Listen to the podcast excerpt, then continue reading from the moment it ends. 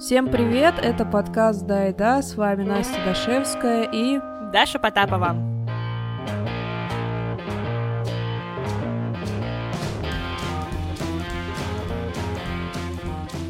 Вот мы с вами после длительного перерыва и записываем сборный выпуск. У нас не будет единой темы. Мы украли у Тинькофф Журнала интересные дискуссионные вопросы и списки и решили попробовать поотвечать. Это Crazy выпуск разогрев перед новым сезоном подкаста. Начнем с актуалочки. Стоит ли бояться возвращения девяностых? Будет хуже. Я, как эксперт во всем, могу с уверенностью сказать, что по моим внутренним прогнозам и ощущениям будет хуже, чем в девяностые, по многим причинам. Но, наверное, не надо бояться. Проработайте принятие. Если можете уехать, классно. Если не можете... Проработайте уезжание. Да, если не можете, ну что ж, будет весело. Да... Понятно, что это все шутки, и как бы неизвестно, что будет дальше, и сейчас э, на будущем просто, а, простите за эту фразу, но туман войны, э, и как бы абсолютно непонятно, когда он развеется, что там будет. Туман спецоперации. Да, простите, простите. И есть ощущение, что, ну, может быть по-разному, на самом деле. Будет, очевидно, сложно, но по-разному может быть. И мне кажется, что сейчас у там, текущего поколения менталитет немножечко отличается от того, что было в девяностые. И есть ощущение, что, ну, на самом деле, там какого-то такого разгула преступности и вседозволенности быть не должно, потому что мы уже давно этот этап пережили. Жили. Ну, по крайней мере, в это хочется верить. А экономики пиздец. Позитивные мысли. Да, с вами диванные эксперты Даша и Настя. Боюсь ли я возвращения девяностых? Ну, в моих девяностых было, ну, так обычно. Типа, это мое детство. Для меня вроде ничего страшного нет. Единственное, что бандитизму было много. А в остальном, как будто бы там жвачки, сникерсы, там газировка. Родители, ну так, нормально зарабатывал папа. Если это вернется, будет отлично. Шучу, нет, нет. А, ну да, Даша правильно сказала про то, что э, тот момент, когда происходили девяностые, переход был другой немножко. Мы от России... законсервированный, или, как сказать, занавешенный, переходили к свободной. Не дошли просто немножко. Да, а сейчас происходит обратное. От как будто бы свободной России мы уходим к занавешенной. И, скорее всего, прям вот так вот точно не будет. Но а чё бояться, а чё бояться? Наверное, нужно уже по ситуации говорить. Вроде сейчас пока что не девяностые, но цены растут. Ой-ой-ой, конечно. Погнали дальше. Давай, чему тебя, Даша, заставляли учиться в детстве и как это на тебя повлияло? Я вот не помню, я долго думала и не помню, чтобы меня прям чему-то заставляли что-то делать. Мои родители — это люди, которые попробуй, не хочешь, ну и пожалуйста, ну и как бы ладно, вообще класть, пша.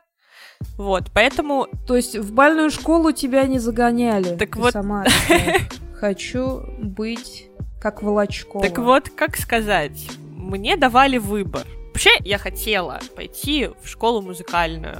У нас просто была школа в моем квартале. Мы специально к ней поближе переехали, чтобы я в нее поступила.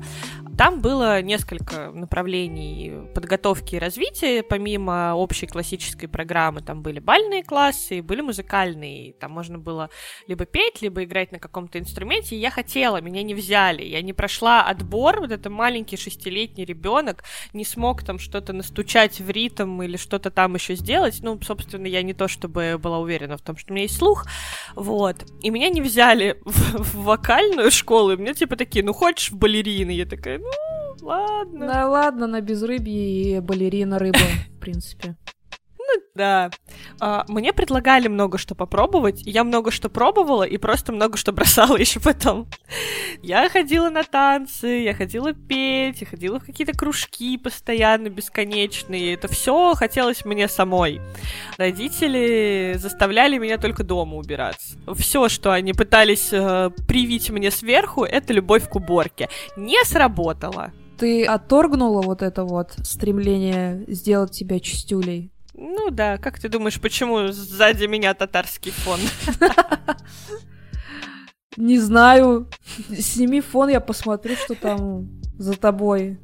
Там такие пятна крови. Я помню, что в детстве мне прививали любовь к работе на земле.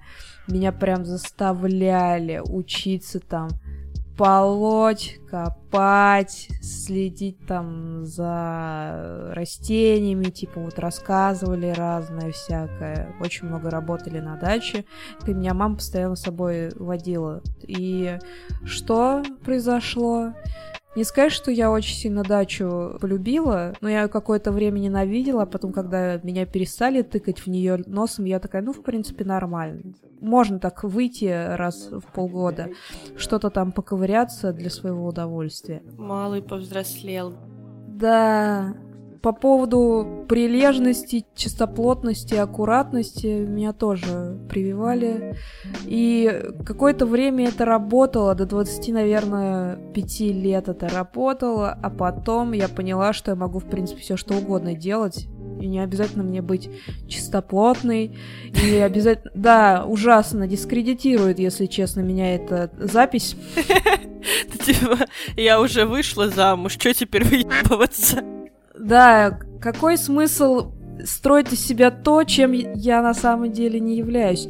Нет, просто я поняла, что какая-то излишняя чистоплотность, она очень много сил забирает. И, ну, как бы я, конечно, убираю из дома, чтобы у меня там, не знаю, не были тараканы и всякая такая живность. Но я, короче, сбавила вот этот вот накал, стремление это поубавило к тому, чтобы все абсолютно блестело, потому что поняла, что моя жизнь отчасти строится вокруг вот этого вот быть тем, кем я не являюсь. Я не совсем аккуратная, я, у меня плохо с прилежанием, в принципе, вот, но у меня круто с другими какими-то чертами, вот, я ненавижу, по большому счету, убираться, и это очень сильно меня изматывает, когда я это делаю, потому что надо, но ради прихода друзей и прихода родственников, хорошо, что они это редко делают в гости, я убираюсь. Так что заставляли, но как будто бы не получилось. Не привилась вот эта история. Уже во взрослом возрасте это перестало работать. У меня, кстати, забавно в обратную сторону сработало. Меня всегда там просили что-то делать, заставляли, я была вынуждена. Вот. А в какой-то момент, когда я начала жить одна, я такая, типа, о, делаю просто потому, что мне прикольно. Ну, конечно, стоит сказать, что раньше я жила в трехкомнатной квартире, уборка в которой была вся на мне, теперь я живу в студии, и как бы студию содержать в чистоте гораздо легче и гораздо приятнее, потому что когда ты... Она твоя! Ну, это тоже. Ну, типа, когда у тебя генеральная уборка занимает от силы час, вообще изи. Уборка теперь моё. Особенно учитывая, что это теперь является способом отдохнуть для некоторых взрослых людей. Нет отчетов. Да здравствует мокрая тряпка, моющее средство и красивый тазик. Уху. Yeah. Да. Да. А расскажите о самой спонтанной покупке гаджета в вашей жизни. У меня самая спонтанная покупка гаджета – это какой-то робот-крабик на пульте управления. Это был первый подарок Яну, который я сделала. Вот, это бесконечно бесполезная штука. Вот на ней можно печеньку перевозить на другой конец стола или сигарету, и больше ничего. Это офигенно полезно. Когда вы купите большой стол, как у Путина... Это... Блин, этот крабик просто весь день будет ползти до другого конца. Ну, кстати, Даша, ты молодец. Сообразила. Кошмар. А я просто эту хрень отдала потом кому-то, когда мы разбирали вещи, да. Вместо того, чтобы сохранить вот этот первый подарок, я его просто подарила кому-то. Это же причем имущество Яна, ты его отдала. Да, я стала его женщиной в некотором смысле, и теперь все вещи, которые были его, теперь мои. Знаете, как это бывает? Теперь не наш дом, а мой дом. Вот это вот все. Здорово, какая. Ребята, женитесь, выходите замуж. Да, это классно. Вы можете отдать свои вещи другому человеку. А после развода еще и квартиру, возможно. Шутка. Обнимаю свою квартиру. Прямо сейчас. Но ты ее купила не в браке, так что... Да... Хрен ты ее кому отдашь. С другой стороны, не то чтобы я и замуж собираюсь в ближайшем будущем. Ну, не зарекаюсь, всякое бывает. Опять же. Спонтанные покупки — это в целом мое все. Я все покупаю плюс-минус, типа, о, надо купить. Вообще все. Телефон я купила. Ну, правда, у меня украли, конечно, телефон, или я его потеряла, и я купила новый. А как же вот это вот? Три недели смотреть отзывы и типа, какой из этих телефонов, у которого разница в три рубля лучше, я не могу понять, у кого вместительнее аккумулятор. Я примерно так и делала до того момента, как у меня... Я осталась без телефона, его то ли украли, то ли я его потеряла, и мне нужен был новый. Я ходила, у меня, слава богу, в тот момент был рабочий, и я как бы ходила с ним, но такая, типа, надо пойти покупать, а мне лень выбирать, я не готова выбирать. И, блин, мне серьезно, вся, все покупки вот примерно так выглядят в последнее время. Я такая, типа, лень выбирать, я смотрю, типа, вот этот подходит мне, синий, флагманский, только вышел. Не то, чтобы это флагманский iPhone, это был, типа, Xiaomi. Только вышел, там, не знаю, в пяти магазинах продается, я поехала за ним. Таким же образом, я недавно, это вот моя последняя спонтанная покупка, я случайно купила стиральную машинку, потому что цены поднялись. Случайно? Да, ну типа цены поднялись, я зашла, мы обсуждали с другом ремонт, и он такой типа, вот стиралка, которую я хочу, подорожала. Я говорю, слушай, стиралка, которую я хочу, тоже подорожала, она там стоила тридцать пять, теперь стоит семьдесят восемь, но... И начинаю проверять, что там есть по низу рынка в Эльдорадо, и такая, идеальная стиралка всего за тридцать в корзину, берем. И я просто моментально, типа, ее оплачиваю, и такая, ну что ж, кажется, завтра еду забирать. Блин, это, конечно, магия. Это в целом плюс-минус все я так покупаю, и я тот человек, который, не знаю, может совершить импульсивную покупку чего угодно, когда угодно. Для меня представляется импульсивная покупка — это когда ты идешь и, знаешь, как золотая рыбка. Две минуты назад ты думал там о своих делах, а потом такой, так, мне срочно нужно стиралку купить, срочно, срочно. Купила стиралку, дальше идешь там, так, мне нужно... Там десять килограммов тр- тростникового сахара. Срочно. О, гель для душа. Да, зубная паста, точно. Мне же нужна была. Ну, у меня есть, конечно. Ну, блин, я как-то себе так представляю. А так в целом и есть. А, ну, все правильно, все правильно. Сошлось. Нормально. Мне кажется, у меня в голове генератор рандомных желаний, который раз в пять минут выкидывает э, какой-то, типа, знаешь, набор символов, типа «хочу купить», «хочу поесть», «хочу, не знаю, потрогать», и дальше какое-то слово. Все что угодно может быть, просто раз в пять минут мне начинает чего-то странного нового хотеться. То э, очень срочно купить весы, хотя не то, чтобы я хотела бы знать, сколько я вешу. То сейчас последние полтора месяца очень иногда отчаянно хочется купить собаку, и я почти готова. Ну, в общем, какие-то просто абсолютно рандомные. То грейпфрут просто хочется. Накал страстей разный. Выглядит как поведение беременной. Вся моя жизнь выглядит как поведение беременной. Ну, если тебе это не мешает, то, в принципе, супер. Я научилась этим жить. Я думаю, это больше мешает людям, которые меня окружают. Я, кстати, в тебе такое не замечал. Мне не вредило это при общении с тобой. Может быть, я просто такая же отчасти. Хотя, не знаю, я еще тот планировщик. Дальше. Книги по психологии, которые повлияли на вашу жизнь. Мы уже обсуждали этот вопрос в так и не вышедшем подкасте про книги. Да? Мы обсуждали с тобой мотивационную всякую литературу. А, да, да. Вот. И для меня эта история типа около психологии тоже. Вот. И я на самом деле прям чисто психологических книжек никаких не читаю. И в целом не шибко-то их люблю. Но... Я читала всегда художественную литературу, и сейчас будет ультра стыдное признание, хотя, с другой стороны, что стыдиться, мне было лет пятнадцать, наверное, когда я читала Пауло Коэльо, и такая типа «О, боже, это просто перевернуло мой мир». С другой, конечно, стороны, ну, типа, лет в четырнадцать-пятнадцать я читала «Алхимика» и «одиннадцать минут» Коэли, это, типа, книжка про проститутку. В целом, возможно, это и повлияло как-то на мою жизнь. Ну, то есть, знаешь, я... Хороший, в принципе, фундамент для взрослой жизни, согласна. Да, я примерно в пятнадцать узнала, что, типа...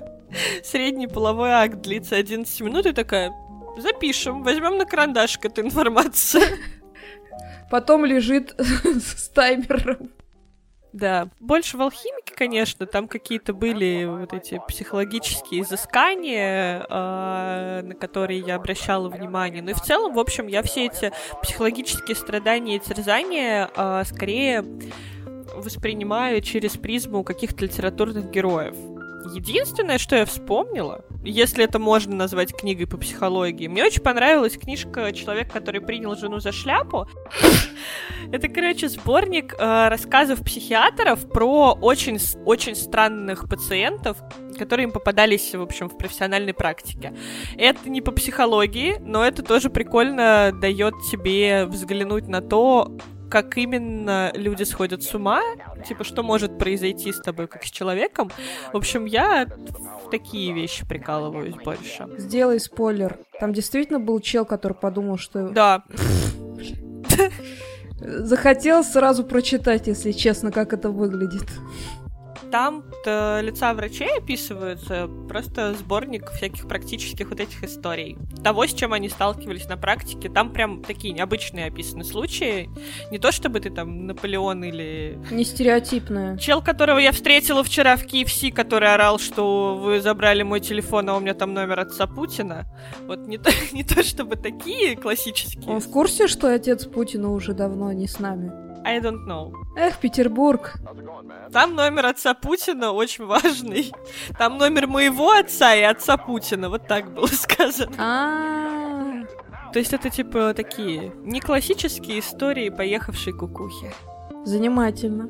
На меня оказали влияние не обязательно книги. Первое, что на меня оказало влияние, когда я с Яном только начала встречаться со своим мужем, он меня заставил посмотреть сериал «Быть Эрикой». Это такая интересная картина. Я бы сказала, что это ситком, но это не ситком, это более др- драматичное что-то. Там девушка встречается как будто с психотерапевтом каким-то виртуальным, ну типа как ангел-хранитель, что ли, не знаю, как это назвать. И девушка там прописывает свои самые большие проблемы. Но это проблемы чаще всего, они как будто классические, но они представлены не так стереотипно, как обычно их представляют в массовой культуре.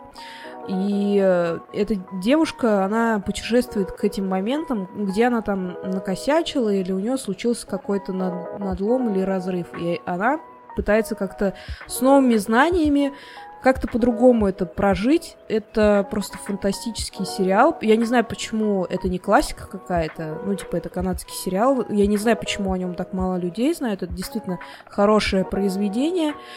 И в двадцать лет я это посмотрела и думаю, что, в принципе, людям, там, подросткам восемнадцать-двадцать лет стоит вот это посмотреть, чтобы какое-то, не знаю, там, сложить э, мироощущение, там, фундамент какой-то заложить на свою жизнь. И, не знаю, может быть, как-то понять, как можно поступить в каких-то ситуациях, которые, там, допустим, могут предстоять. Мне эта штука просто сильно помогла. Также...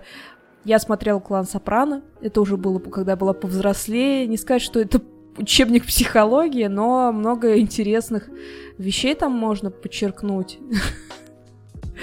ну как сказать, там э, помимо бандитизма есть работа, говоря, мафии с психотерапевтом, и показывают, как по-разному люди там себя проявляют в каких-то ситуациях, манипуляции всякие. Короче, тоже классная штука, но мне кажется, что это сериал для более взрослых людей, уже, у которых уже есть какая-то основа вот этого вот общего психологического образования, я имею в виду, там, которые в университетах дают, которые там книжки читаешь какие-то, там основные.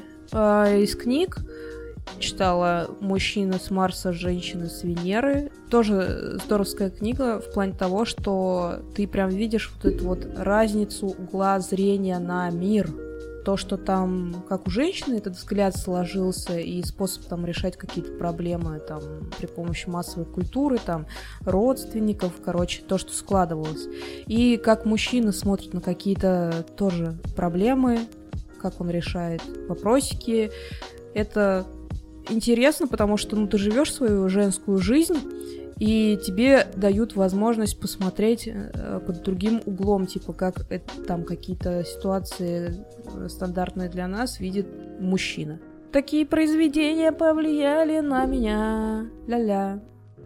Чем бы вы занялись, если бы начали жизнь заново? У меня вообще есть несколько жизней, которыми я хотела бы жить, если бы. В общем, если бы я была умнее, талантливее, сильнее. Вот.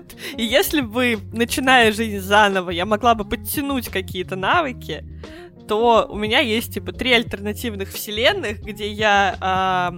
Первое, космонавт, прости господи, потому что, ну, это, типа, дофига интересно, космос привлекательный. Но если бы я была умнее и со здоровьем получше.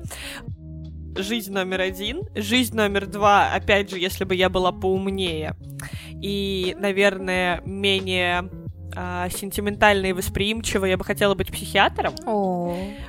Ну и жизнь номер три, это, наверное, мечта семилетней Даши. Если бы я была талантливее, то я бы, конечно, хотела связать каким-то образом свою жизнь с музыкой и с тем, чтобы петь, потому что это то, что доставляет очень много удовольствия мне и очень мало удовольствия тем, кто это слышит. Как же ты же связала свою жизнь с укулеле? Укулеле, гитарой, синтезатором. Да-да-да. Ну, не то чтобы я прям сильно связала. Все еще я стихийный музыкант. Типа, периодически мне хочется попиликать и попеть, и я это делаю. А периодически это все просто пылью покрывается, так что что ж. Про космонавтов это реально желание оказаться в другой реальности, в другом пространстве, прожить какое-то время вне Земли. Ну, там же реально как бы и время немножко по-другому идет. Ну, это в целом просто магия какая-то. Но при этом есть еще жизнь три с половиной, которой я на самом деле могла бы жить, но пошла в другую сторону. Это быть в целом-то журналистом, человеком, на которого я училась, человеком, которым я хотела стать там, класса седьмого. И немножечко с этой мечтой и желанием попрощалась. При том наборе качеств, которые у меня есть сейчас, вполне себе реальная история, вполне себе возможна, но просто я пошла в другую сторону. Но в целом, глобально, я на самом деле не хотела бы начинать жить заново, и мне кажется, что та точка жизни, где я сейчас, она классная, я ее люблю, за исключением некоторых, конечно, вещей вокруг происходящих, но в целом э, это типа то, к чему я... шла, то, чем, то, что меня радует, то, чему я горжусь и так далее. Представляешь, начать жить заново — это опять быть ребенком, сидеть на этом пластиковом горшке, холодном или нет. Прям заново — это трэш. Опять вот этих вот долбанных одиннадцать классов школы, скучных, дебильные одноклассники, вот это вот э, первая любовь, О, вот это, которая тебе любовь. Кажется, что это... катастрофа, которая никогда не кончится, что это боль, которая разрывает тебя, и теперь ты мертв внутри и никогда больше не сможешь стать человеком. На самом деле, чтобы почувствовать себя мертвым внутри, вам достаточно всего лишь оказаться в реальной России при условиях, что в другой стране идет спецоперация. Нужен простой советский вот войск в соседнюю страну. Да, отвратительно, но действительно это то, что позволит тебе почувствовать себя мертвым внутри. Ну чё, готовимся к штрафам за дискредитацию или за фейки, за что там, к уголовному делу? Я уже начала себе присматривать колонию. Это колонию, да. У меня уже написаны в карманах бумажки с номером О В Д-Инфо. Вот, так что я, в принципе, уже начала готовиться. У меня остался пакет с трусами собрать, и все будет как надо. Прекрасно. Чем бы я занялась, если бы начала жить заново? Чем бы я женилась? Знаете, чилом бы занялась, расслабоном, а вот не вот этим вот всем. Короче, мне бы не хотелось ничем творческим заниматься, мне бы просто хотелось вот заниматься плотничеством. Может быть, я была краснодеревщицей. Вот, знаете, там табуретки стругала, вот, там лестницу пилила кому-нибудь или двери запиливал. Мне бы хотелось, чтобы в моей жизни меньше вот этой интеллектуальной истории было какой-то, где очень много нужно над чем-то раздумывать, что-то анализировать. Просто дерево, я, столярный клей, вот эти зажимы, острые предметы, которые обтесывают дерево, и все. Идеально, считаю. Типа, серьезно. Великолепно. Да. Еще бороду бы отрастила. Чтобы мужики меня за свою считали. Могла бы в цирке выступать как бородатая женщина. Да. Типа, смотрите, бородатая женщина сейчас выпилит вам, не знаю, табуретку или ложку. Та-та, цирковое представление. Погнали дальше. Какие вопросы о деньгах нужно задать партнеру, прежде чем начать жить вместе? Предлагаю так. Насте начать, потому что она живет с кем-то вместе. А, вопросы о деньгах тому, с кем я вместе живу, задать невозможно, потому что он отвечает просто... Надо было задать, между прочим, ему вопросы. Типа, Том, кто будет платить за твое лечение, за, за твой корм и наполнитель? Он такой... такая, да нет, Том, ты, ты должен тоже зарабатывать. Мы же вместе с тобой, мы же не по отдельности. Вообще-то да, мы семья. Для меня, допустим, ну, важен такой момент, мне кажется, прояснить, что для меня, допустим, совместное житие-бытие — это уже такая дорожка в сторону официальных отношений. Для кого-то, может, это по-другому выглядит, для меня это, ну, такая серьезная штука. Что бы я спросила у своего партнера? Вообще, когда мы с Яном съезжались, я была гола, как сокола. Была гол, как сокол. И у меня ничего не было. Да и у меня сейчас ничего нет, поэтому вопросов у меня никаких нет так-то. Но если бы у меня была работа постоянная, и я бы хотела как-то себя окружать больше деньгами, финансами, предметами какими-то, наверное, бы для начала я бы спросила... Сколько у тебя сейчас кредитов? Я бы вообще, в принципе, начала бы изучать этот вопрос. Понять, есть ли у человека какие-то кредиты, есть ли у него возможности, ну, там, все их закрывать вовремя, как он вообще вот в этих отношениях, там, с финансами. Могут ли к нам прийти домой коллекторы и вынести мой ноутбук из-за того, что кто-то за что-то не заплатил? Я бы спросила, будет ли у нас бюджет совместный или раздельный. Типа там питание, не знаю, там средства для мытья посуды, на чьи деньги будем покупать, на чьи деньги будем лечиться, если оба заболеем. Типа как это будет происходить. Ну вот, короче, вот это вот разделение какое-то э, провести, если оно требуется. Если его не требуется, и чел говорит, ну, мои деньги, твои деньги, твои деньги, мои деньги. Как бы тут как будто бы и делить даже ничего не надо.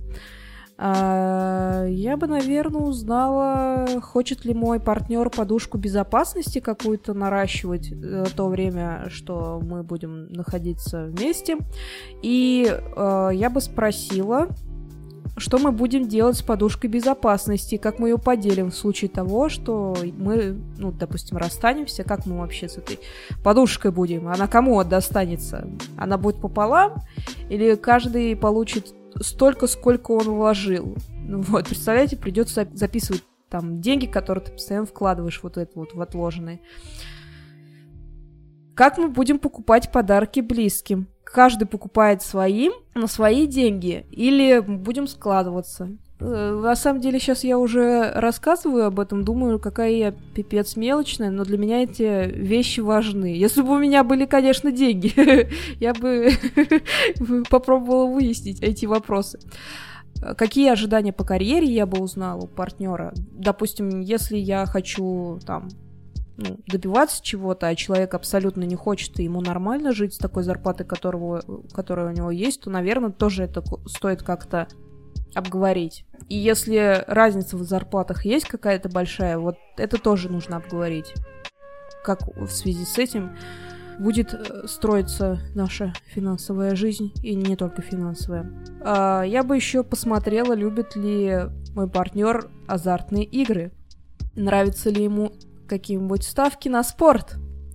Думаю, что это тоже немаленькую роль может сыграть в финансовом плане. Ну, такие бы вопросы я, наверное, задала, таки, на такие моменты бы обратила внимание. У меня нет какого-то четкого перечня вопросов. Хочется, конечно, всем задать один и тот же вопрос. Человеку, с которым я бы потенциально съехалась, может быть, вам, дорогие слушатели, может быть, кто-то хочет погасить мою ипотеку. Вот этот вопрос меня очень волнует. Как раз возникают штуки, которые стоит обсудить. То есть для меня, наверное, ну, без какой-то там, без, без какого-то деления на конкретные примеры, действительно важно просто понять, что мы делаем с нашими зарплатами.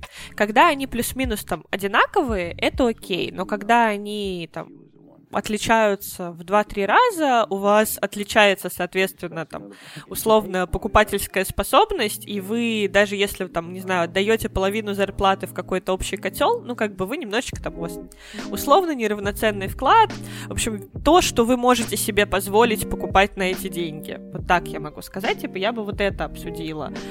И, наверное, в систему, типа, да, мы, там, не знаю, всю зарплату кидаем в общее, у нас есть какие-то часть общих денег, часть личных, и как вообще с этим всем э, жить и справляться. Мне кажется, что это история, которая просто тупо вырабатывается между двумя людьми, то есть так, как вам удобнее.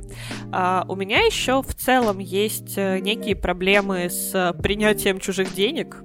Я всегда была такая, там, с детства у меня был какой-то пунктик по поводу того, что я там должна все сама, самостоятельно, за все везде сама платить, я там на всех свиданиях всегда говорила, что типа там я сама-сама, там, не знаю, в какие-то моменты, до тех пор, пока меня мои парни не начали от этого переучивать, потому что они там бурчали, обижались и так далее. Били по рукам. Ну, практически. Вот, и сейчас я э, свыкаюсь с тем, что может быть какой-то, типа, человек другой, который готов на меня тратить свои деньги, потому что ему так хочется. Раньше для меня это вообще какой-то недостижимой магией было. Мой основной вопрос — это на самом деле, ну, какие-то зоны ответственности, наверное, в плане бюджета. Что мы можем себе позволить, если у нас совместный бюджет? Ну, типа, и как мы этот совместный бюджет ведем? Предлагаю ему оплачивать питание и квартиру, а ты гасишь ипотеку. Вот однажды таксист, который вез меня из аэропорта домой, давал мне великолепные финансовые советы. Он говорил, что... Не будь таксистом? Не, еще лучше. Он говорил, зачем твоему мужчине деньги? Забирай их все. И выдавай ему только на самое нужное. Ну, там, на покушать, на сигареты, если он курит. А так, в целом, они ему зачем? Распоряжайся ими сама. Ну, вообще логично очень. Мой отец рассказывал, что вот как раз дедушка, который, в принципе, очень хорошо зарабатывал, он там кузнецом был, тогда это было здорово, действительно. Он действительно там, бабушка ему выделяла какую-то сумму на бутылку водки и на сигареты. И типа все остальные деньги она забирала на семью. Ну, не себе, типа там вот на салон красоты в деревне, как бы, нет, такого не было. Вот, она забирала на семью и сама распоряжалась. Ну, кстати, у нас такая фигня, что распоряжается деньгами в основном я, ну, потому что он их зарабатывает. Мы, когда получаем денежку, садимся чаще всего, и я просто там выписываю, какие у нас есть штуки, которые обязательно там нужно, типа вот, на этой, в этом месяце там будет день рождения у того-то, у того-то, нам нужна такая-то сумма. И мы просто как будто чуть-чуть распределяем, но по большей части за деньги отвечает все-таки Ян. И я очень рада, что у меня есть муж, который этим, в принципе, занимается. Но есть такое, что я там напоминаю, что надо какие-то штуки сделать, вот, финансовые. Но я деньги, по большому счету, как бы, как будто равносильно, что ли, распределяем. Но чаще всего Ян деньгами занимается. И а, бесконечно тебе, любимый, благодарна за это. Вот, и целую тебя в лобик. Следующий вопрос. Назовите девять штук, которые не стоит смывать в унитаз. Да, внезапно. Внезапно у нас вот такой вот вопрос-список. У тебя есть какие-то штуки? Во-первых, конечно, ничего, что туда не должно идти в целом. Но... Ага. Слушай, унитаз — это такая штука, туда все что угодно. Некоторые, извините, конечно, ужасно я скажу, и животных туда смывают. Вот это будет топ-один, пожалуй. Я смывала в детстве животных в унитаз, мертвых аквариумных рыбок. Что? Причем мне приходилось. Я вылавливала их половником из аквариума, потому что мне не было сачка. Блин. Просто...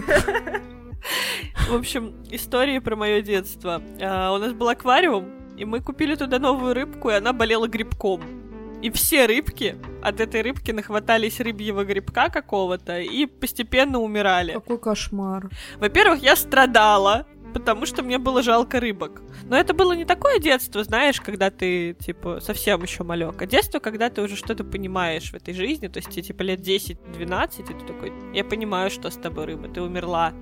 И дальше ты как бы просто плачешь, ну потому что у тебя два выбора. Или ты смотришь, как труп твоей любимой золотой рыбки плавает э, сверху аквариума, и его пожирают другие рыбы. Фу.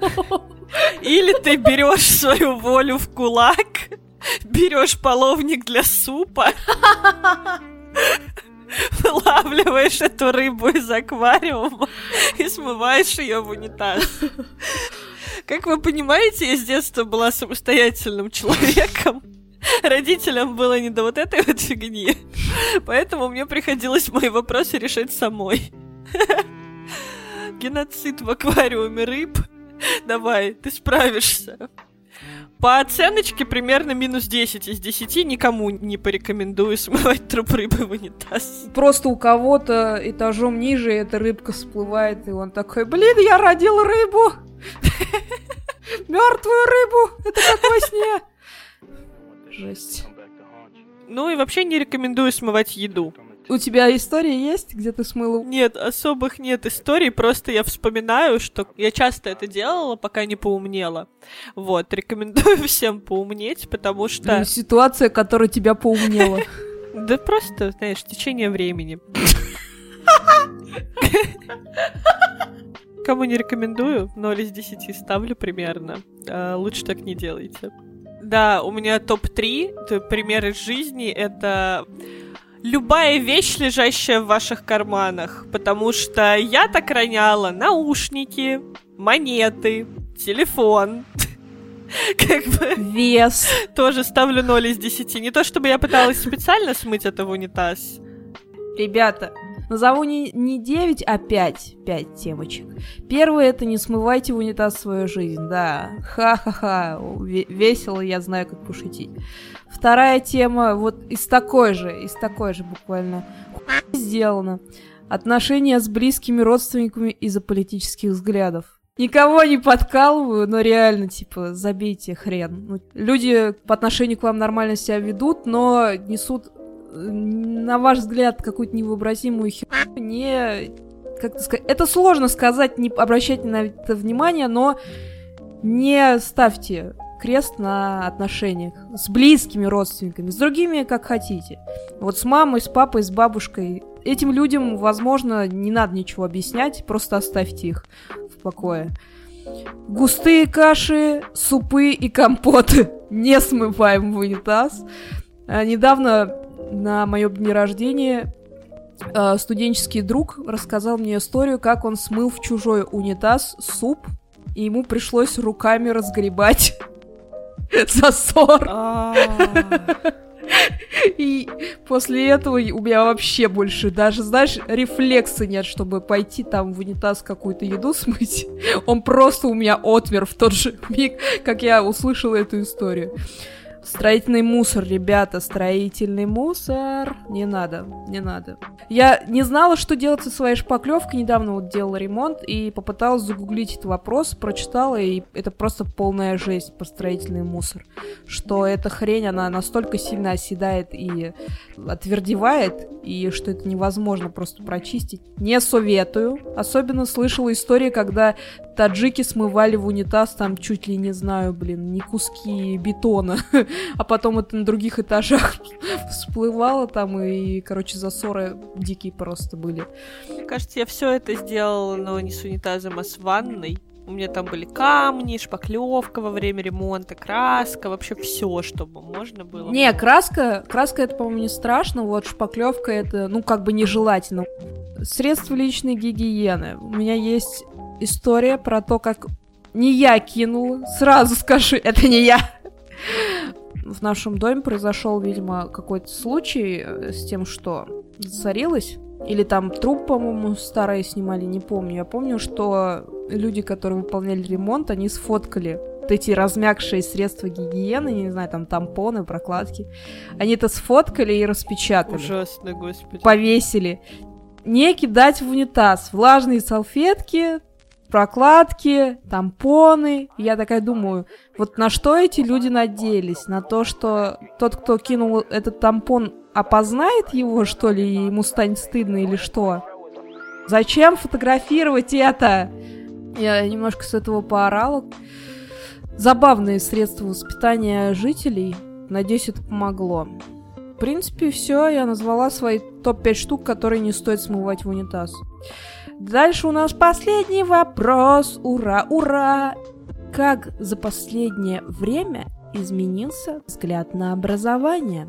Скорее, не на образование, а на перспективы твои с этим образованием. Давайте разделим, ладно. Есть школьное образование, и взгляд на него у меня поменялся из разряда, когда ты читаешь про методички для уроков, ты такой, ну, ну ладно. Осуждаю, но могу понять. В универах там уже люди взрослые, они сами должны как бы осознавать э, и уметь немножечко в критическое и логическое мышление и должны понимать, где им брать информацию. Это касается каких-то штук там из разряда самообразования, курсов, то, ну, куда ты прям вообще по доброй воле идешь, тебя не несет туда давление социума, а ты такой типа я хочу там, не знаю, вот освоить профессию будущего. Ха-ха-ха, какого будущего? Простите. Есть ощущение немножечко такое какое-то законсервированной бессмыслицы всего происходящего, потому что, с одной стороны, это нелепо, неправильно и глупо. Ну, в плане того, что жизнь не остановилась, тебе все так же нужно продолжать заботиться о себе, там, придумывать для себя какие-то варианты выживания, думать о будущем, о том, что, ну, если ты сейчас скукурузишься и будешь лежать в углу, ну, как бы через год, пять, десять, это тебя ни к чему хорошему не приведет. Но при этом у меня есть какое-то некое сейчас э, такой апатичный вакуум в плане того, что ты такой, ну, а куда развиваться? Для чего мне сейчас развиваться? Вот я смотрю на то, как рушится мой мир привычный, даже в плане работы. До февраля я работала в одной из крупнейших рекламных сетей в России. Мы были частью огромного мирового холдинга, который присутствует почти в каждой стране и так далее. Это была какая-то очень развивающаяся, перспективная компания с огромными амбициями, с огромными оборотами денежных средств рекламных, с большим штатом и так далее. то, что мы имеем сейчас, это тень от того, что было раньше, потому что произошло много всякого разного. Кажется, что чего ради сейчас там учиться, развиваться и как-то вкачивать в себя, когда отрасль, в которой ты работаешь, может абсолютно схлопнуться через три, два, один. Вот. При этом это такая очень деструктивная и очень неправильная мысль. Я вроде как постаралась с ней поработать, и вроде как я там для себя нашла какие-то точки утешения, успокоения в плане того, что ничто не разрушается до основания, и кроме России. К сожалению. Вот, и как только мир немножечко воспрянет от всего происходящего, неважно, случится это через там, месяц, через год, все равно будет какой-то... Страшно говорить, что это может случиться через год. Но все равно пойдет обратно какой-то всплеск, там, возврат бюджетов в мою сферу, в рекламную и так далее. Поэтому... Для того, чтобы через какое-то время, когда появятся новые возможности, быть к ним готовым, сейчас нужно вкачивать в себя, и сейчас нужно где-то искать мотивацию на то, чтобы сделать себя еще лучше, сильнее, умнее. Потому что в текущих ситуациях, как в любом кризисе, хорошо себя чувствуют только очень умные и гибкие люди, способные быстро учиться чему-то новому. Люди, которые могут адаптироваться под происходящую ситуацию, люди, которые могут перестроить свои там привычные процессы какие-то для того, чтобы сделать лучше там для себя и окружающих. Поэтому, несмотря на то, что я начала с того, что в этом как будто бы нет смысла, на самом деле нет. Смысл есть, и сейчас он еще более сильный, потому что когда все рушится вокруг, ты вкачиваешь в себя силы и выходишь из этой ситуации чуть более готовым к тому, чтобы строить на месте разрушенного что-то новое. А вообще можно быть готовым вот к таким разрушениям? Можно ли себя подготовить? Mm-mm, mm-mm, mm-mm. Не готовый к разрушениям, готовый к тому, что когда-то все разрушенное тебе придется восстанавливать. И вот у тебя будут силы, ты себя готовишь к тому, что типа вот сейчас все рушится, это нужно переждать, чтобы потом строить что-то новое и прекрасное. Прекрасную Россию будущего. Прекрасное, не знаю, все что угодно. Стул из дерева, рекламную кампанию, вообще все что угодно. Это очень сильно. Да я тебя обниму виртуально, подруга. Извини, что я тебя так назвала, но сейчас вот подходящий, считаю, что момент для этого был. Хочется что-то тебе ответить, но как будто бы и не нужно. Да нужно. Нет. Ты все сказала. Я думаю, что по поводу того, как изменился мой взгляд на образование. Мой взгляд на образование говорит, если взгляд вообще может что-то говорить. Ебать, ты попала. Точнее, вы все попали. Держитесь там за мелкие бытовые штуки. Потом устойчивое у вас существование наступит. Будете развиваться. Будете вкачивать какие-то новые штуки в свои головы. Держитесь, все будет нормально. Для меня сейчас, наверное, образование — это вообще последнее. То, что я могу в данный момент, то, что я хочу. Для меня, наверное, главное просто прожить день без каких-то трэш-новостей, которых я пытаюсь не читать. Проживаешь день вот без этого дерьма и такой, фу, еще на десять тысяч э, ступенек вниз мы не ебнулись, и просто радуюсь этому.